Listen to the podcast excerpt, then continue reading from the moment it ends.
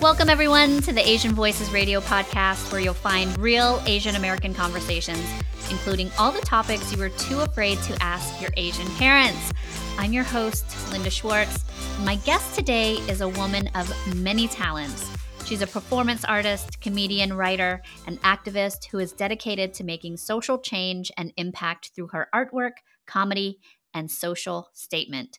She's also an elected representative of Wilshire Center Koreatown Subdistrict 5 Neighborhood Council, and founder of Auntie Sewing Squad, a remote factory turned national mutual aid collective at the start of the pandemic. It's my pleasure to welcome Kristina Wong. Hi, Kristina. Welcome. Oh, thanks. so, Kristina, I'm so glad that you're here today. But before we get into all the good stuff. I kind of want to know what life was like before comedy and activism, um, before all of this happened. What was your What was your childhood like? I don't know which story like this. I don't think we have enough time for me to go through all this, but I will say, when people ask what my first performances were, I, this is insane. You want real Asian American talk? Um, when I was a kid, there was a phone number for something called the Night Exchange that was passed around and was essentially for adults to meet each other through this sort of phone system. And it still exists, actually, I believe. It was free for women to call, but it costs for men, it costs men by the minute to call. And you would like create like a profile describing yourself like hey everyone and this is like an example of a real profile i'd make because it's the phone. I'd be like hi i'm cindy. I'm a 49ers cheerleader. I'm blonde with big boobs.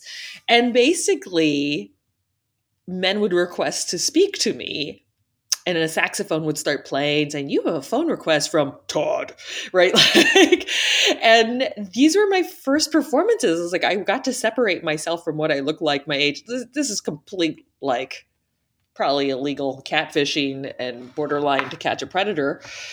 It was very to catch a predator except i wasn't a decoy of legal age. But th- but that's who i was. I was like you know uh, i'm uh, grew up in san francisco. I'm um, grandparents were the immigrants from China. Of both my parents were born in San Francisco, and so sometimes even when people share or Asian Americans share stories about the immigrant experience, I can identify with some of it, but not all of it. Um, I was not the first in my family to go to college. I um, uh, my my parents both went to college and sort of did that heavy lifting in terms of helping me navigate certain systems. But at the same time, I I had to constantly learn uh, subconsciously how to repress parts of myself that were more Chinese, more foreign, and when it was interesting to people, um, and play it up when it was interesting to people. And I remember my like very first boyfriend was this asshole named Brian Kenny. Went to all boys school, and literally, like at that point, like no one was interested in me, but it, like he had told his white friend like, "Oh, I've never dated an Asian before," and I was like, "That's weird," but I also was like, "Oh, I have a chance." Like so, so stupid, right? but like this, yeah. So, so there was a lot of anger, a lot of frustration, and a lot of it I never quite figured out till I got to college to UCLA and was like, "Oh, there's a language." Um, activism and identity that can talk about this instead of kind of quietly swallowing these things that I've sort of have internalized as shameful or have just like learned to not speak up about.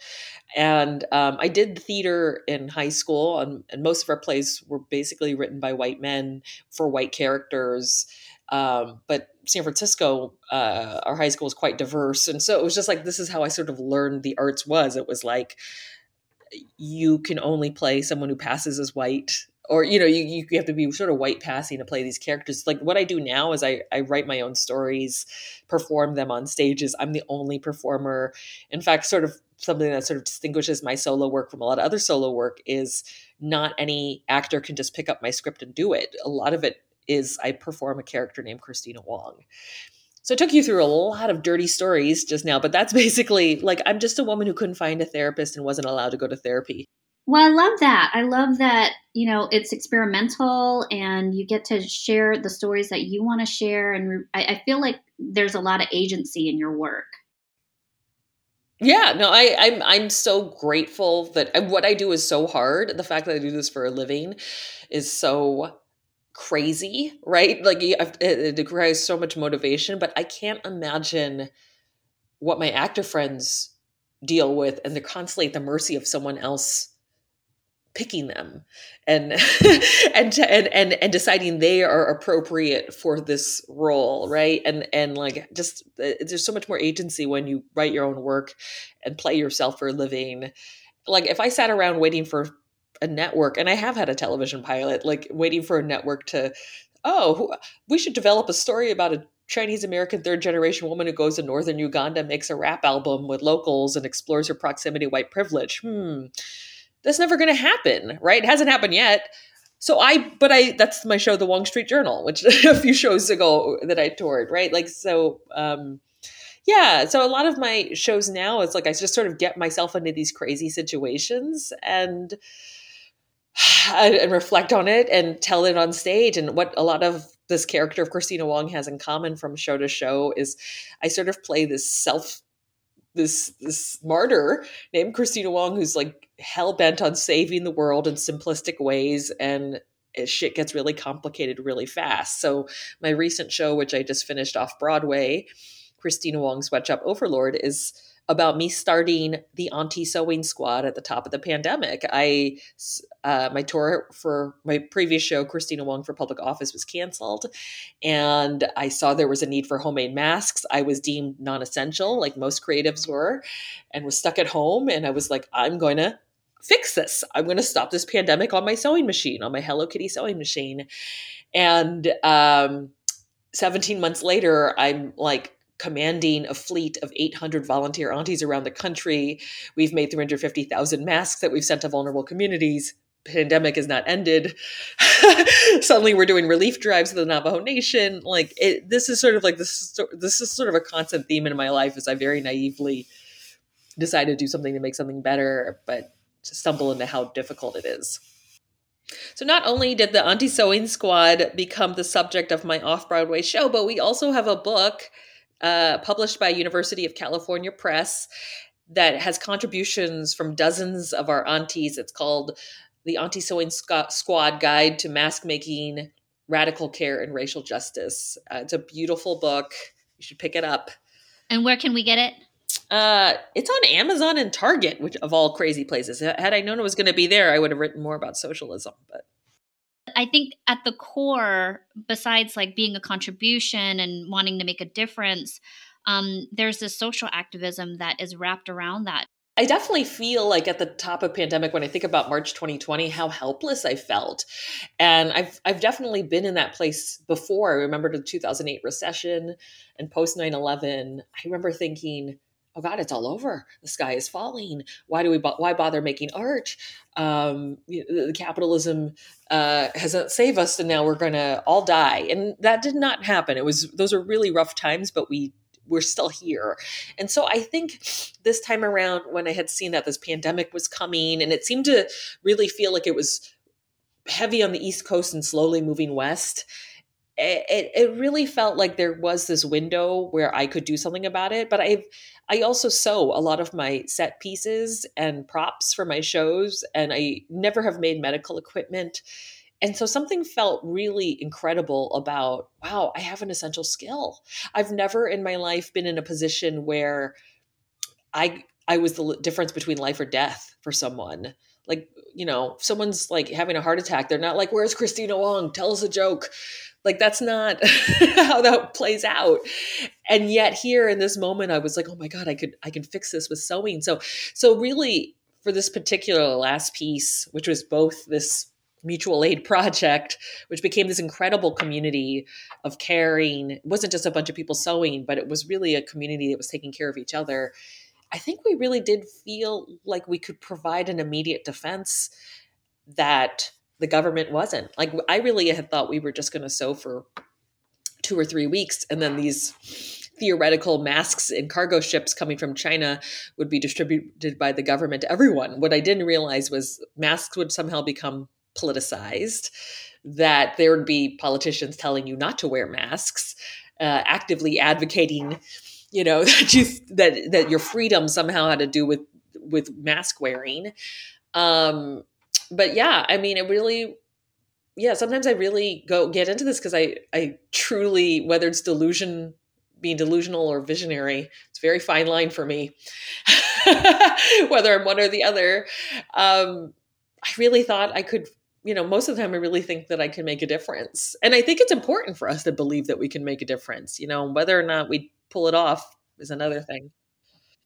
So when was it then? Was there like an exact moment for mm-hmm. you or when you started to reconcile within yourself that you needed to forge your own path? When I was 13, I became an avid environmentalist. And I talk about this in my show, Going Green the Wrong Way, because I was just sitting with the statistics. And this was like in the mid 90s, early 90s, like just how fucked we were as a planet. I think we're, you know, finally waking up like, oh, maybe we should do something about climate change. And yet we're so slow to it. And, you know, as 12 13 year old the immediate things i could reach around were like well i cannot use the air conditioner.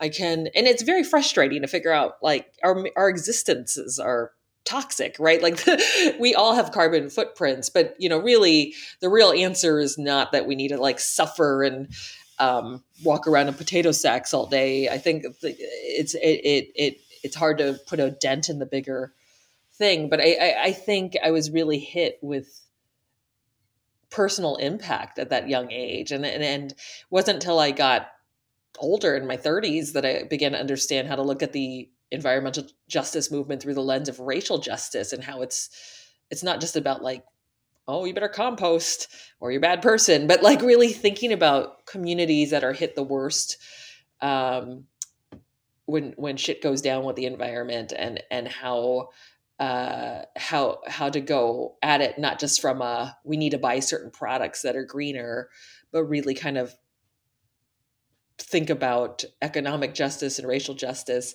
Um, and so I'm, I guess that I tell this anecdote because I I think it's important to understand that activism is something that I'm learning about. Like I I, do, I, do, I didn't have all the answers. I know I was so overwhelmed when I got to college, when I got to UCLA, and I joined an Asian American theater company.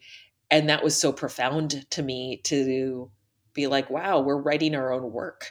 And this community, while sometimes the work would be quote unquote apolitical, like not a be about anything at all, it it was just kind of amazing to see us acknowledge our experiences because I've never really been okay or felt like it was okay to acknowledge that I was going through experiences that were specific to my identity and that were worth sharing.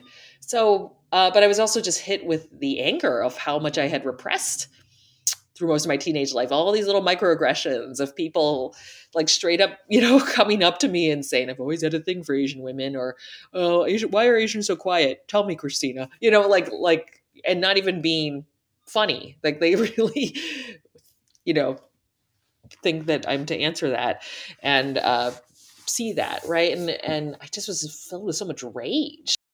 So I mean, a lot of it comes from that, um, but also sort of recognizing that um, if we persist at the rate that capitalism wants us to go, uh, it's not good. Like there's a lot of people who are going to be miserable and poor, and and I don't know. I, I, a lot of it's also looking at like what my parents like bless them bless them bless my bless my dear long suffering parents. But like you know they, they very much taught me like um you want to have a, a stable job doing this and this is what success looks like. But i was never raised to be happy.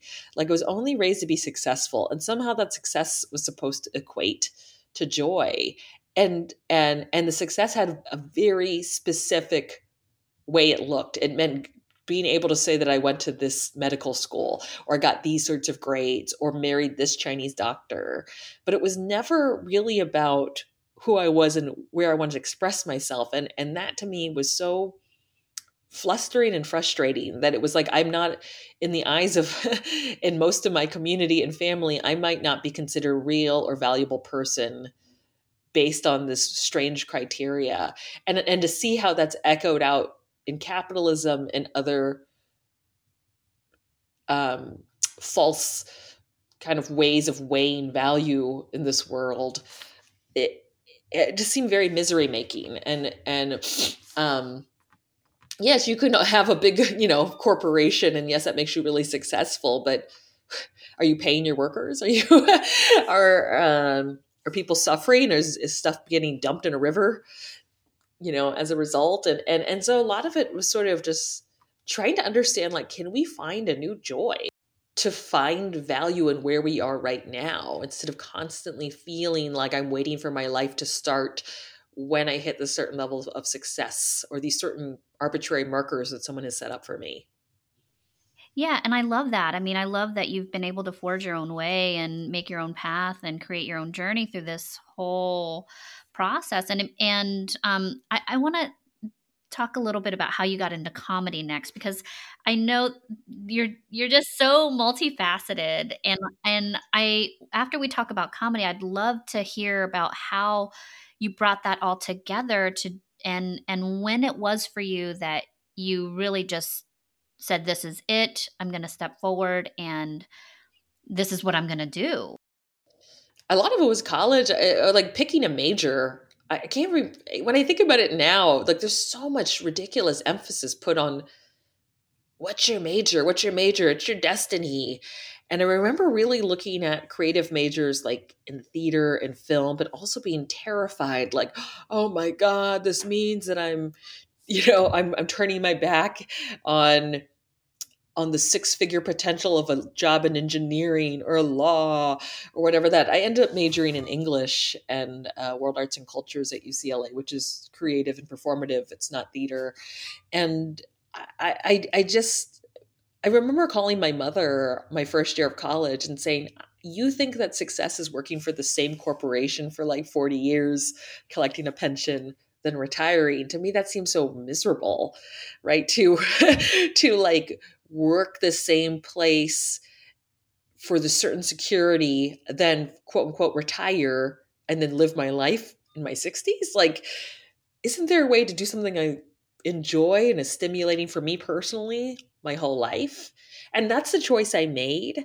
And it was hard, it was so hard in my 20s when, you know, I remember taking a job as a restaurant hostess um, the year after school and literally serving all the South Campus majors. South Campus is like science and steady stuff. Like basically they were all having meals with each other and I was literally serving them.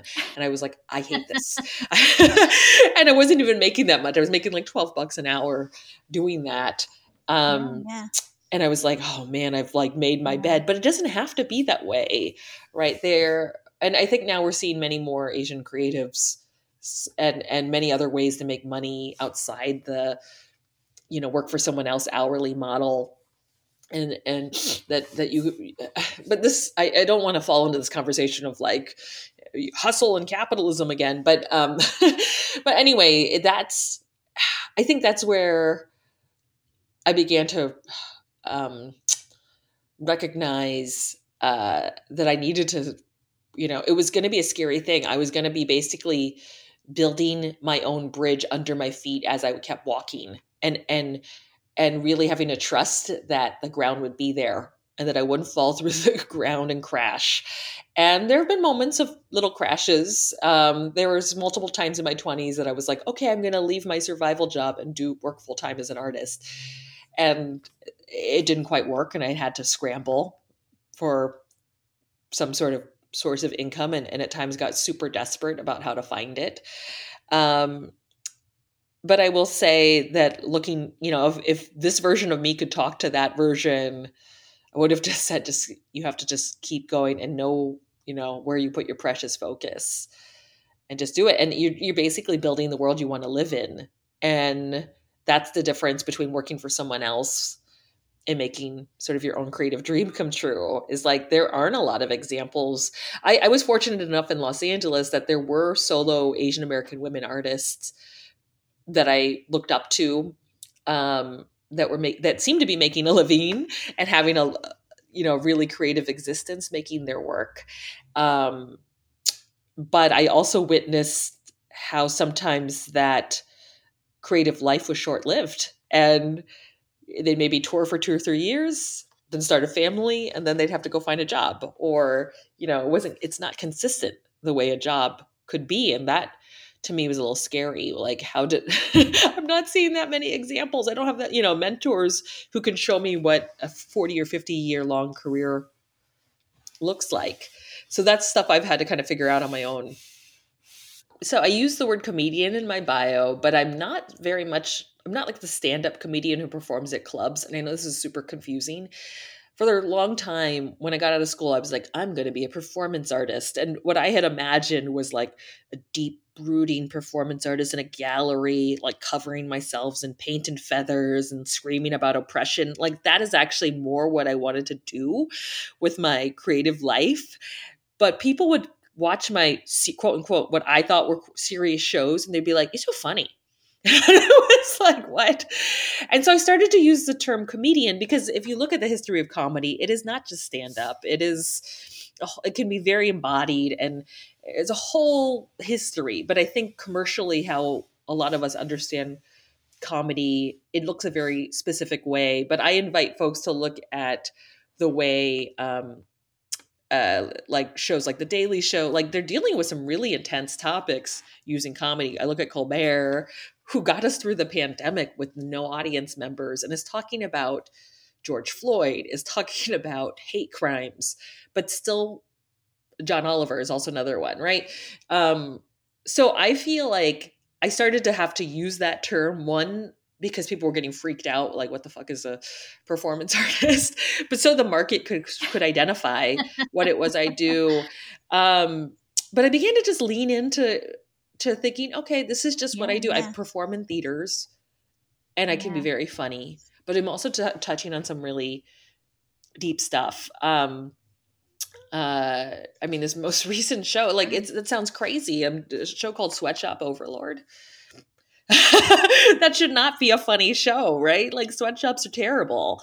A lot of it was, you know, I think I think most artists over the course of the career, you should not be making the same kind of work year to year if if you want to be good at what you do, right? Like eh, you you really should be challenging yourself and and discovering new things you've never done before and not just phoning in the thing you've done that works. And um and that's what I feel like I'm doing show after show is is like this show looked this way this one looked that way. The, my next project i'm trying to build a food bank that's a performance space right? Like it's so strange. I don't know how the hell i'm going to do it but but i think um yeah this is this is just sort of how i go about doing work of late I, I love it. And um, tell me a little bit about how like it all kind of came together. Was there a moment where you just kind of said, "This is it. This is what I want to do," and um, or was it just trial and error? I, I feel like obviously like there seemed to have been a process, but um, can you talk about that moment where you were kind of like, "I'm going all in on my dream"? Oh, there's so many all in moments. Um, I mean, yeah, every time I made a decision that pulled me further and further away from a normal path. I remember there was a moment where someone when, uh, the the mo I I was about 6 years out of school when I finally didn't found myself, oh, I don't have to do side jobs that aren't related to my work anymore. and that and then I, that's that's when I was touring Wong Flew Over the Cuckoo's Nest, which was a show about depression and suicide. It was hard. I was I was not paying myself very much, but it was enough to pay my rent and survive. And I remember like a year went by, two years went by, and it was sort of a moment where it's like, oh shit, I'm too Googleable at this point to go apply for a straight job. I think that's different now. And now I realize in LA, like especially with like if I wanted to get a job at a restaurant like right now, I probably could do that, but I don't I don't think I'm built for that. Um, but I was sort of like a moment where like, oh my God, I can't go back. And um and there and it was actually a quite scary moment because I I had never seen success. Now I have, you know, with these more recent shows. Um, but Wong Flew Over the Cuckoo's Nest toured on and off for eight years. And I sort of got stuck creatively. I tried to make two new shows. Some of them sort of toured, but not really. And I began to wonder, like, oh, is my only value to the world? And this was negative self talk. I was very isolated. Um, because I'm by myself most of the time, you know, uh, at home or when I'm on tour or maybe I just have one technician and I and lonely, super lonely. And I was like, is my only value to the world talking about depression? And I began to convince myself maybe it was. Maybe I'm just an ambulance chaser who shows up in communities after a student has committed suicide. And um, became very cynical and uh, and and was like, well, do I quit this profession? But then I was like, oh my God, I feel like I'd have to start all over again. I haven't had a job job in years and I wouldn't even know what to do. Like what what would I be qualified for this many years out of a regular job market? And that so that was a terrible time. I went to northern Uganda this is how I sort of fixed it. Is I was like, I'm going to go to Uganda and have the Peace Corps experience that most people have out of college at 35, and write a new show called the Wong Street Journal. And so I ended up making a rap album with local rappers wow. by accident. And that taught the process it of making like a happy accident. It was a it was a wonderful accident. It's it was a lot to witness. I will say I, I'm not you know I don't want to create this illusion that was just like oh all these all these all these right. Africans surrounded me and helped me find myself. Like it's it's a lot of when I came back I realized oh this is very complicated. Me as an Asian American telling the story of what my experience in someone else's country was mm-hmm. like um and but it was a it was so different than writing a show about my pain and my past and my depression mm. or whatever that that it taught me all right this is how you're going to approach stuff from now on you're going to yeah. take on stuff you have no idea how to do and do it so uh yeah, it the like yeah took you outside of yourself. Absolutely. The Wong Street Journal did that. And then the show after that was Kristina Wong for Public Office, where I took a few stabs at trying to write about her political moment in the last, you know, during the last president and uh and it was really hard like how to write satire when we were living in satire times and i was woke up one morning and was like i'm just going to run for office because politicians and artists seem to have switched jobs anyway um like they're the ones who are being the clowns and and we as artists are trying to you know create some sense of normalcy around this. Yeah. and so i ran i looked into how to run for office. I, I ran for my neighborhood council an unpaid position won and that was that show. And then auntie sewing squad was something i wasn't even expecting to do a show on but the pandemic sort of threw us into a situation where we were uh, sewing masks and making medical equipment you know, as people have never done that before. And and that became this you know, everyone lived through the pandemic, but I would say what our how the aunties in our experience was different was we we we, we sort of became these first responders you don't hear about. And yeah. we were literally sending masks to the communities that were getting hit the worst by the pandemic because of structural racism, because of systemic violence. And so these were Black communities and Indigenous communities and farm mm-hmm. workers and migrants at the border that we were sending our masks to. Amazing. Yeah. Well, we're coming up at the top of our time together, but I wanted to ask you about your the show that you're doing now, the Food Bank show. How did this come about? and is when are you going to start touring? Are you taking it out? Tell us. Tell us. Yeah. So this right now, I think it might be called Kristina Wong Food Bank Influencer, and I right before the pandemic started somehow wandered into the World Harvest Food Bank in Los Angeles. It's at Venice and Arlington.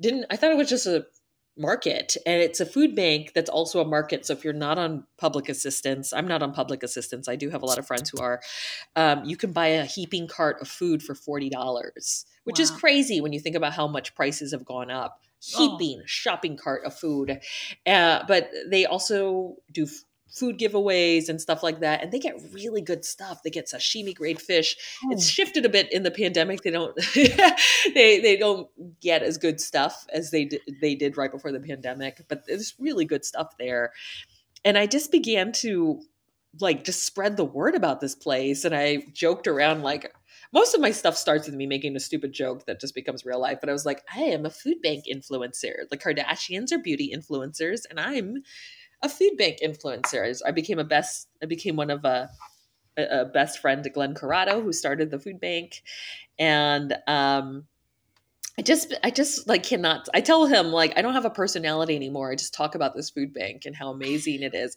And during the pandemic all the aunties knew about the food bank because we were sending expired coffee from the food bank to them basically as ways to kind of keep them awake at their sewing machines. Yeah, yeah. And I was sending coffee, expired coffee all over the Navajo Nation.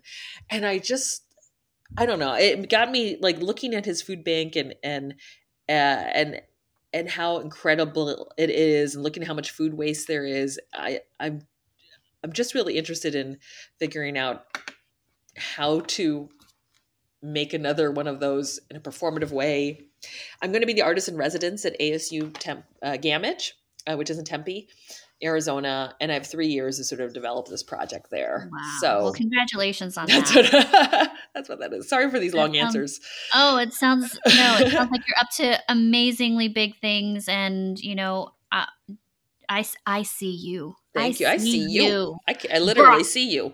I know. I see you too. So I'm afraid that's all the time we have for today. Thank you, Kristina, for joining us.